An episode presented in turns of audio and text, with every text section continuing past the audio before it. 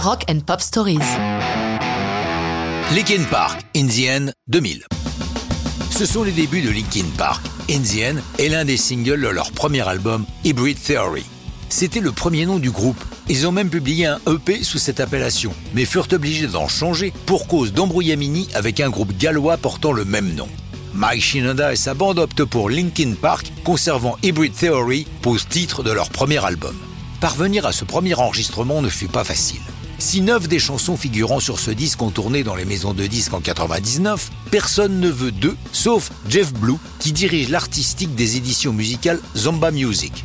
Dès le premier soir où il les voit sur scène à Los Angeles, il les signe en édition. Or, le label Warner Bros. recherche un dirigeant de la trempe de Blue. Ils veulent l'engager, mais celui-ci n'accepte qu'à une condition, que le deal intègre aussi la signature de Linkin Park, il y croit dur comme fer.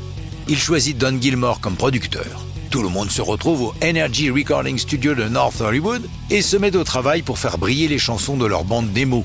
Indian est une chanson personnelle pour le chanteur Chester Bennington. Elle raconte les difficultés de ses jeunes années où il a dû lutter contre le harcèlement. Les difficultés de passer à l'âge adulte sont d'ailleurs le point commun des trois des singles de Hybrid Theory. Hormis Indian, c'est aussi le cas pour One Step Closer et pour Crawling.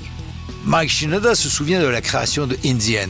J'étais dans notre studio de répétition, seul, travaillant la chanson. Il n'y avait pas de fenêtre. Je n'avais aucune idée s'il faisait jour ou nuit. Je dormais quand j'avais sommeil et le reste du temps, je bossais sans relâche jusqu'à ce que la chanson prenne forme.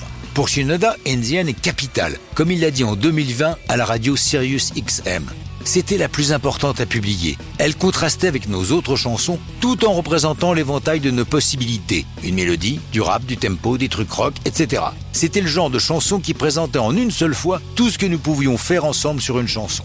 Dès sa sortie le 24 octobre 2000, Hybrid Theory fait l'unanimité des critiques et le public se jette sur l'album qui est certifié disque d'or 5 semaines après sa sortie, pas mal pour un groupe débutant.